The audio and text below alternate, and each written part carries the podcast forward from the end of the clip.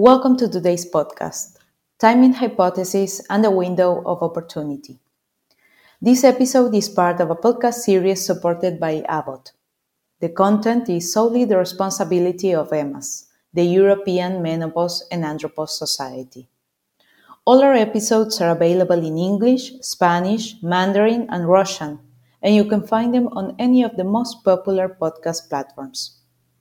On today's episode, Gesthimani Mintziori, endocrinologist, reader in the Aristotle University of Thessaloniki School of Medicine, Greece, will help us understand what the timing hypothesis is and why it is considered as a window of opportunity.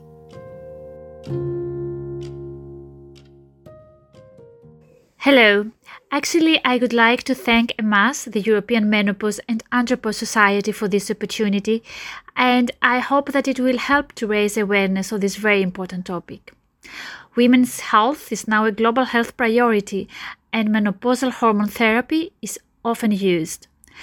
We need to have in mind that the effects of menopausal hormone therapy vary depending on hormone therapy itself and I mean the type of hormone therapy, the dose, the route of administration, but also on patient parameters like age, comorbidity status, and of course, last but not least, time since menopause. Time since menopause is indeed an important factor, and it's actually the basis of the timing hypothesis.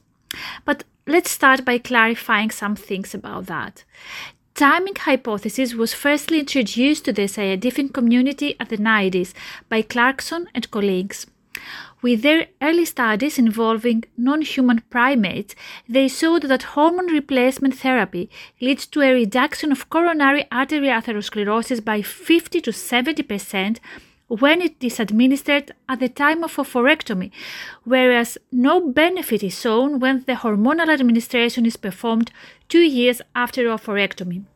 Or to talk with human years, that's equivalent to six years. It seems that the progression of atherosclerosis can be stopped only before atherosclerotic plaques are formed. And we also have some experiments um, that uh, were that they tested the cognitive function and they showed that early but not late administration of hormone replace, replacement therapy led to beneficial outcomes. Okay.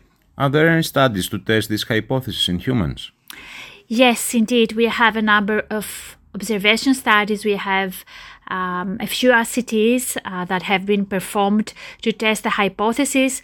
And we also have data from secondary analysis from large RCT studies like uh, the WHI study, the Women Health Initiative study. To remind you, the WHI was prematurely stopped because of increased adverse cardiovascular events in women taking hormone replacement therapy.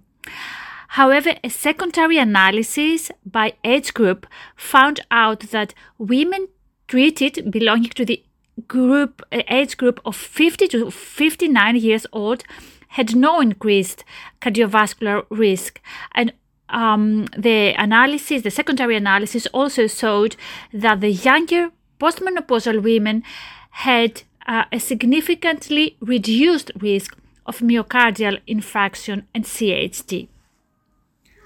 Okay, so what do you think is the main clinical message regarding the timing hypothesis? Well, um, based on the evidence we have from original studies, we even have some meta analysis now on the topic. I would say that for women without any risk of venous thromboembolism, cardiovascular disease, or breast cancer, who are under 60 years of age and who are within 10 years of their last menstrual cycle, hormone therapy is a safe option to control their symptoms and uh, it will also lead to other beneficial outcomes, including reductions in the risk of fracture and type 2 diabetes of these women. For women with primary ovarian failure or premature menopause, the initiation of hormone replacement therapy is suggested not only to treat their symptoms, their vasomotor or genitourinary symptoms, but also to prevent the long term health adverse outcomes these women might have, like CVD and osteoporosis.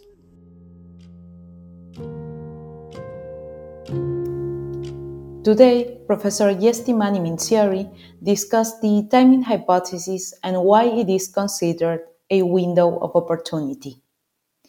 Thank you for listening to today's episode. We hope it will be valuable for your clinical and research practice. Stay safe.